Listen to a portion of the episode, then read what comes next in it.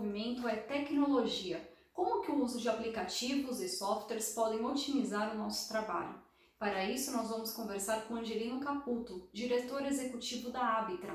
A Abitra é uma instituição que congrega terminais portuários e alfandegários por todo o Brasil. Vamos à entrevista.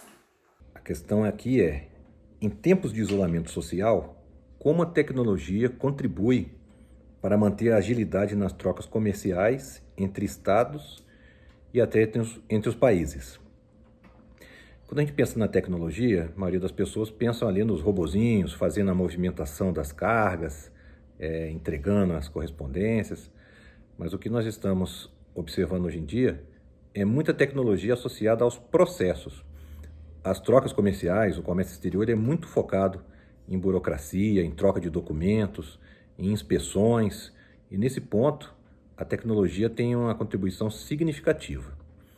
Ah, recentemente, o Banco Mundial classificou o Brasil como o número um a ser seguido no enfrentamento à pandemia no que diz respeito a medidas emergentes para a facilitação do comércio. Isso porque o governo adotou, os órgãos anuentes aderiram com novas soluções de gestão de risco, de aceitação de documentos de forma eletrônica, de fluxos automatizados. Tudo isso vem fazendo com que a liberação, o fluxo das cargas pela logística e pelos portos, que é a parte quando a gente participa com mais intensidade, é, que não seja mais rápido, mas pelo menos que não perca velocidade.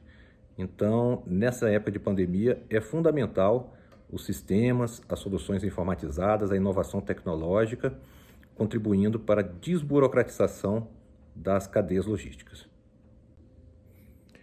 E além disso, nós podemos citar também a, a própria relação entre as pessoas envolvidas com o fluxo do comércio, que agora começam a conversar por videoconferência, por mensagem, é, também, de certa forma, agilizando a, o encontro. Muitas dessas reuniões eram feitas, às vezes, com viagens, com datas agendadas, e com esses recursos tecnológicos, as reuniões estão ocorrendo até de forma mais rápida e mais ágeis do que em situação normal.